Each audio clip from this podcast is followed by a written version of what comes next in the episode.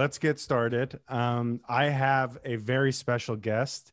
I decided, you know, on the podcast, I got to raise the bar a bit, and I've never had a Lord on the podcast. So, Lord Fusitu'a is on the podcast here. He's from the hospital joining. So, I really appreciate him joining today and committing No uh, to the podcast. So, thanks so much for joining. My pleasure, brother. It's an absolute, uh, yeah, privilege and pleasure to be here. Um, I appreciate the invitation and I'm looking forward to the conversation, man. Yeah, absolutely. Thank you. So I did some background uh, research on you, but I'd love to hear from you. Um, and I know you know the conversation all stemmed from I was in Miami for the Bitcoin uh, conference, and I was there when Jack Nice. Ma- made the announcement. Yeah, it was crazy. Um, the conference was, I mean, packed to the brim, and that announcement really shook people. Of like El Salvador, a country coming in, accepting it as legal tender, and you know the bitcoin community went crazy. And then i just saw different you know leaders from different countries putting on laser eyes. And i was like what is going on? And then i saw you uh, tweet something um, basically that the kingdom of tonga would like to get involved. And that's really my uh, not to get involved you're looking at it or you're interested in it and uh, you're pursuing it. So i'd love to hear about your background and kind of what got you interested in bitcoin.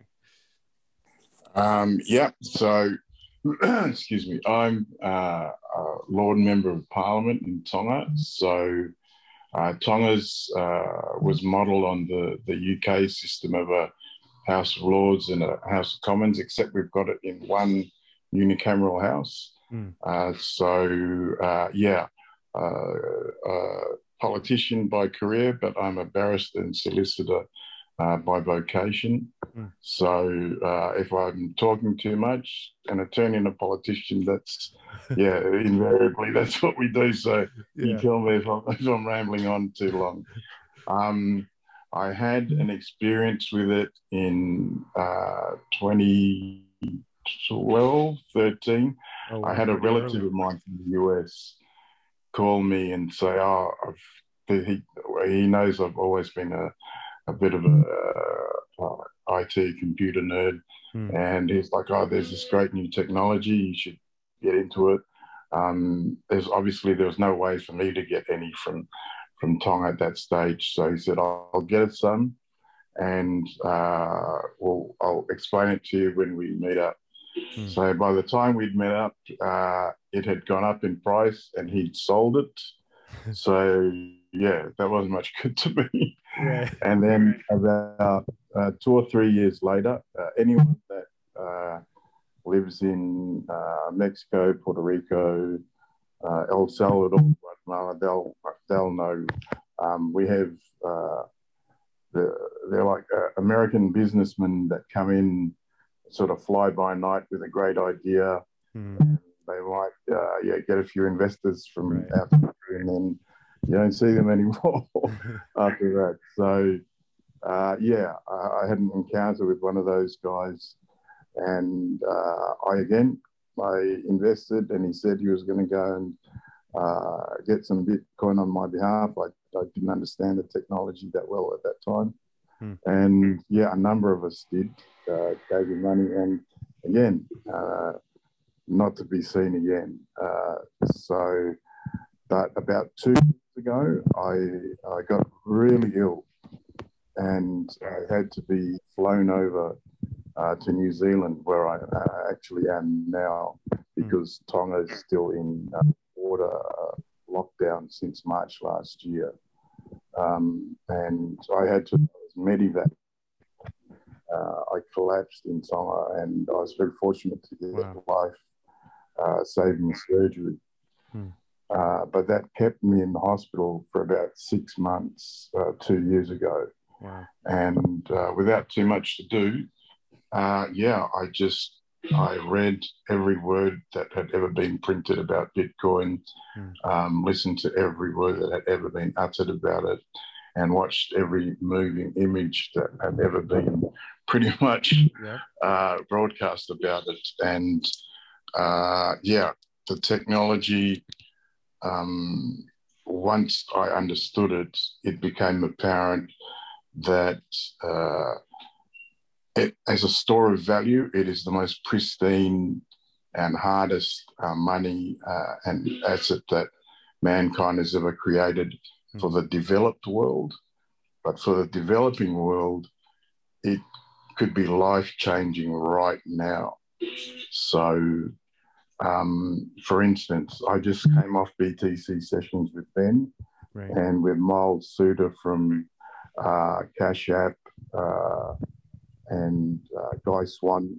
Uh, and what we uh, I was able to, excuse me, make apparent to them, as you as you will have seen from the tweets, um, developing countries like El Salvador, like us, uh, Sub-Saharan Africa, the Caribbean, South America, the Pacific, we spend seven hundred billion dollars US a year just in Western Union and MoneyGram fees. Wow. Oh so my God. Just to be able to send money to our family not for any good or service that's being produced to better uh, mankind, just in fees from Western Union, 700 billion. That's outrageous. Yeah. That's outrageous. So, in a country like mine, uh, 40.7% of our GDP is made up of remittances. So, nearly half of our economy is remittance based. So, uh, when Western Union and MoneyGram are lobbying 20 to 30% off of that, you're actually only getting about 21 or 22% of that 40%. So if you remove those fees, you're adding 30% to your entire national GDP. Right. You're adding 30% to the pocket of every person. Uh, so uh, to make that understandable to someone in the US, imagine having no federal income tax anymore. That's be, the equivalent. Yeah. Yeah. So it's life changing. It's life changing for someone in the US mm. who's living a comfortable life. So imagine how life changing it is for someone that's living hand to mouth in a village in El Salvador or in Tonga. Great. So, yeah, that's um, one of the the uh, greatest discoveries recently with uh, what Jack's done is that you you don't need to understand Bitcoin the asset at all.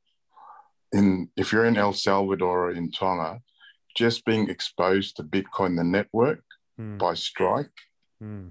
immediately adds thirty percent to to your income. Wow. So we can orange pill them later, but they're not worried about. They don't care if it's Bitcoin. They just know I'm getting hundred dollars instead of seventy dollars now. Right. And because Strike is so seamless in how you you decide what format you send it in, and you decide what format you receive it in. So you can receive it in in Bitcoin, you can receive it in USD. Um, that seamless behind the scenes integration uh, makes um, and you don't need any uh, uh, act of parliament or government policy like adoption for legal tender. That's another step down the line. Just adding one app to your phone suddenly gives you 30% extra income. That's huge. And that's that's the beauty of uh, Bitcoin is that whereas we're used to going from Bitcoin, the store of value, and then we'll see if it will work as a medium of exchange in the in the US or elsewhere. Uh, in El in the developing world uh, and in El Salvador, obviously, uh, because of Bitcoin Beach, it began. It's the other way around. It began as Bitcoin, the medium of exchange, hmm. and then after you receive that extra thirty dollars for a while, obviously at the beginning you're going to spend it to increase your standard of living but after a while you'll realize that you were able to live on the 70 so you're going to say well maybe i'll save the 30 and you'll begin stacking sats with that 30 and so someone who was hand to mouth previously in a village for that person to be able to actually have savings and possible generational wealth, that's paradigm changing, man. So, yeah, it's it's, a big, big deal, and um, education about Bitcoin, the asset, and what they can do long term, that will follow. Um, uh, uh, adopting Bitcoin as legal tender, uh, that's something that I'm going to pursue for our country. Um, that will follow. But just exposure to Bitcoin, the network, right now, that'll be game changing. So, yeah. And and what's the feedback been like? I mean, you, I mean, in the Bitcoin community, your name has totally blown up. You know, I thought I, I see your name mentioned almost by every major influencer. In Tonga, have you gotten reception? What are what are people saying to you over there on the ground? Have they been receptive?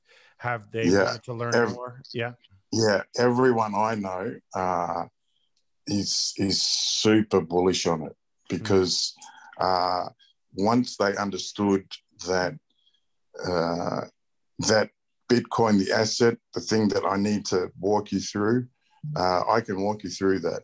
But Bitcoin, the network, the immediate exposure, mm. that's yeah, that's life changing, and they understand that. And um, actually, previous, even before Strike, there are um, there are people now I know of who are sending um, money back instead of through Western Union or MoneyGram, are sending it to warm wallets. So there are already people now receiving their remittances mm. uh, through warm wallets and receiving, excuse me, excuse me, and not not the the seventy dollars out of a hundred, even layer one Bitcoin sent to a warm wallet is still closer to a hundred than the fiat uh, $70 you get through Western Union. Right. So, yeah, they're super bullish. It's the only thing I'm waiting for is because um, our country is is fairly small and our health system's not that great. Hmm. Uh, our, our government locked down our borders hard in March last year. Hmm. And uh, we're one of the, the six countries still left in the world with zero COVID. We've never had any because wow. of that. Uh, and the concern with the government is uh, if COVID got in, our health system would not survive right. an outbreak. So it would pretty much wipe out our population. Um, so for that reason, I'm unable to get back into the country and get my feet on the ground and be able to go and uh, present a version of the bill uh, which uh, the team that uh, rolled it out in El Salvador were kind enough to give me a copy so I can begin um, amending it to, yeah, to make sure that it's not in contradiction with any of our existing legislation and to, to present it as a bill to Parliament. But I can't do that until I get my feet on the ground back home. So all the work that can be done uh, remotely, uh, I'm doing now. Um, Jack very kindly uh, reached out and said, uh, if you need any help, uh, let us know. Uh, so that was very generous of him, and um, so it's sort of in the balls in my court to figure out exactly what's needed on the ground and uh, sort of report that back to him. So hopefully they'll be able to help. Uh, but yeah, that's that's kind of the plan. Yeah, and just watching you as a, a spectator, I mean, you like even today, I watch your live sessions with a live session with BTC sessions. You're always on Twitter spaces, you're always engaging with the community. There's all these different people that you're talking to. I think it's so cool to see the Bitcoin community in action because I think that's a yeah. differentiator. But the way you're going about it is also, I mean, I mean, you're doing a really good job in terms of all the mind share you're doing. So, like, I want to piggyback on what you said about the president of El Salvador. It seems like, you know, similar to Michael Saylor sharing the playbook of MicroStrategy with corporations, yeah. El Salvador is sharing a playbook. Of exactly. Yeah, very much. So, uh, his uh, courageousness uh, to um, to step out on his own, and amidst I'm a lot, I'm sure of uh, local uh, opposition and possibly international sort of uh, two-mindedness uh, to uh, put a, his the flag in the ground and say uh, he's going to stand by it. That's that's given us the model to go by, and uh, it may be slightly different in in other countries. Some countries may uh, dip their foot in the water first by, for instance, in New Zealand. Um, there was a letter written this week to their prime minister mm. by one of the uh, the premier uh, economic think tanks called the lobby um, to call on their prime minister to uh, recognize Bitcoin as a foreign currency mm. Within the next within 81 days. So they've they've used uh, the day that uh, the bill becomes law in El Salvador as the milestone date, and they they're saying to their prime minister, "You should make Bitcoin uh, recognized as a foreign currency uh, by this date." And the reason that's very clever is that it it's almost a backdoor way in because once it it's recognized as a foreign currency, that means it's no longer it's declassified as an asset mm. so you no longer have to pay capital gains tax on it and it becomes yeah it becomes therefore yeah. yeah. so all your your bitcoin transactions are now uh, not a taxable event like they are when it's an asset mm. and you could move in and out of that currency and and the the local currency much easier so uh, like i said the the el salvador model uh, is the baseline and yeah, that's that's the playbook that we're learning from. Uh, but other countries will have uh, their own little uh, amendments to it, uh, trying to reach the same goal. I'm uh, I'm Lebanese Armenian, so Armenia I think is a great nice. target, and Lebanon is also going through like a hyperinflation uh, type yeah. period right now. So I mean, it's just very geared towards countries like that. I think it would be a tremendous benefit. Absolutely.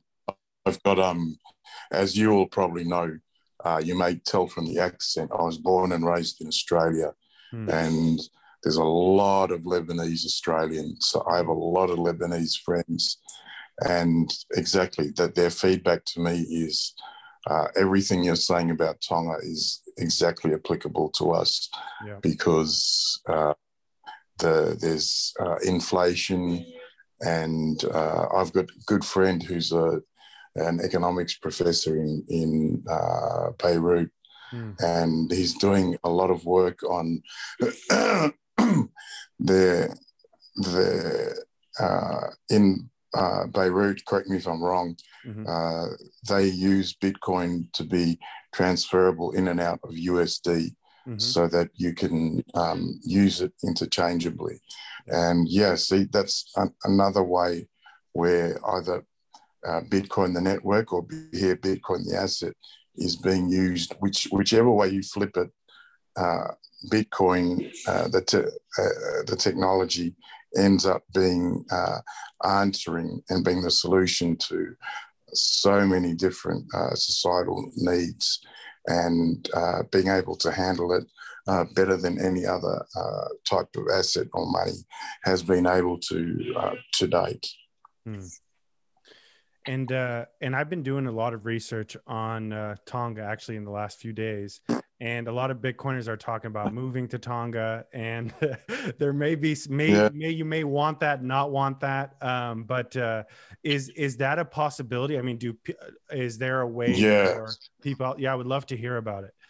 It's been really humbling. I've had so many people reach out, and it's like you said, the bit the Bitcoin community is unmatched. Mm. Uh, there's people who've uh, done their own research and discovered that Tonga's uh, uh economy is largely agriculture and fisheries based. Mm. So they've gone out and, and networked with their friends who are agriculture and fisheries experts, and there are a whole swathe of agricultural and fisheries experts who've approached me and said, "Look, there's not much doing in the US at the moment. We'll pick up and go and live in Tonga."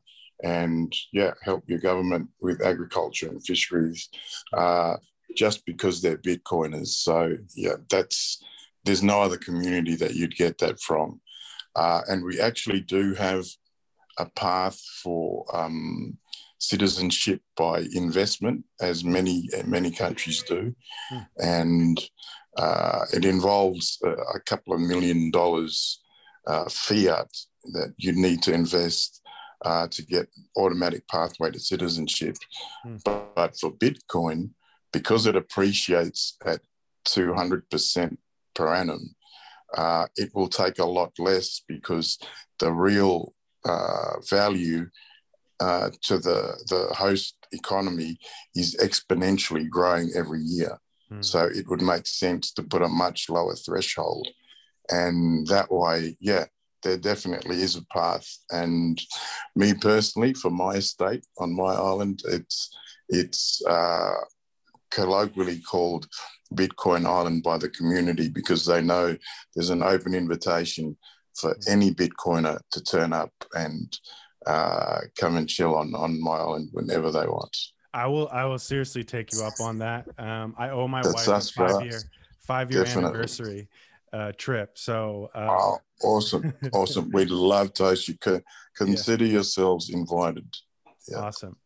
Yeah, I love it. And and just to, you know, I know that, you know, you're you're super busy and I'm really gracious of your time. I just had a question for you about potential resistance. Um, so I read a, a, a timeline today. I think it was a Forbes article, but it basically said, "Here was the title, the headline. If I could pull it up, I don't know why it's not pulling up. There we go. Um, the World Bank one.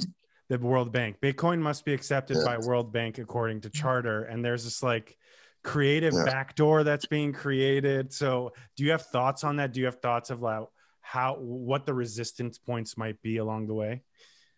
Yeah, so there's a reason uh, Christine Lagarde, the head of the IMF, and her team uh, scrambled when El Salvador occurred because if you've got a monetary system that's outside uh, the fiat central banking system, then the, the, the, existence of the IMF and the World Bank becomes superfluous. They're, they're completely irrelevant because their entire purpose is to entrench that system and to uh, bring as many countries under the bondage of that system as possible. So, what they do is for the developing world, they give out loans and then they force austerity measures on the, that country so that it's impossible for you to pay back the loan mm. and you end up in a cycle of debt. Uh, so, what they do is they condition developing uh, economies uh, to produce raw materials and to have those materials sent to the first world where they turn them into manufactured goods and then force the developing countries to import them because because they've uh, not allowed the developing countries to develop their own uh, manufacturing bases mm. uh, it makes them entirely dependent on imports. So that cycle of uh, central uh, bank fiat hegemony gets entrenched over and over again. So the fact that the charter, I mean, the I, I retweeted it with the tagline uh, "World Bank wrecked" because it basically means that not only can El Salvador pay back in Bitcoin, they don't have to pay back in actual Bitcoin. They can pay back in fiat or IOUs right. backed by that Bitcoin, as you would have seen. Mm. And uh, as the value of Bitcoin rises, um, the World Bank has to pay back the value of those gains. So uh, that that paradigm is is world changing. so the pushback will come uh, from the central banks. Mm. Uh, from uh, the, the US Fed. Uh, even our central bank in Tonga will, will push back because they're, they're all um, traditional uh, Keynesian trained economists. And even though we're in a developing nation, they were trained by the, uh, the universities uh, in the West hmm. to go back and enslave their their own countries uh, to the hegemony of of the uh, the Western central banks. So, um, but what happens is when someone like so if a politician like me comes in and says, "All right, there's a possibility for you all to get an extra thirty percent of your income," and the central bank wants to stop it uh, that's not a good look for any uh, organisation. And they'll have people with pitchforks at their doors uh, if they don't uh, watch out. So the the freeing the freedom of uh, that Bitcoin, the technology brings, is yeah, it's inevitable. It, resistance is futile, as as the the Borg in Star Trek say. It it's coming whether you like to like it or not. And uh, the best way, I think, to receive it is uh, to prioritize uh, the people that it was meant to help most. Because if you study the history of Bitcoin, you'll understand that it was meant to help the least fortunate. Uh, and those who aren't able to use the traditional uh, monetary system uh, and help them have a monetary system that they could access uh, without all uh, the the uh, drawbacks of the traditional monetary system. So, yeah, both the technology and and the community. Uh, I can't say how enough how bullish I am about both. Yeah, and you make me super bullish uh, myself. I can't tell you how good of a ambassador you are for Tonga and to the world and putting. Thank you, man. I appreciate that. I, it, I really mean that. I mean, uh, you've done a great job, and this conversation has been fascinating, and it makes me even more bullish hearing from a major politician in a country that looks at this and be like, okay, thirty percent more it puts you on the map it puts you on the world stage it allows you to be part of this amazing community so it's just great to see Thank you, brother. I appreciate it a lot. And I appreciate uh, the invitation. I yep. appreciate the, the opportunity to share uh, my thoughts and to learn uh, from your thoughts. So, yeah, it's been an extremely positive experience. And uh, this will be the first of many, I hope. Yes, absolutely. Lord Fusitu'a, um, this will be posted tomorrow. Make sure to follow him. Make sure to check out all the stuff he's doing in the Kingdom of Tonga. It's just amazing and fascinating. So thanks again. Thank you, brother. It. Thank you, brother. I appreciate you, man. Okay.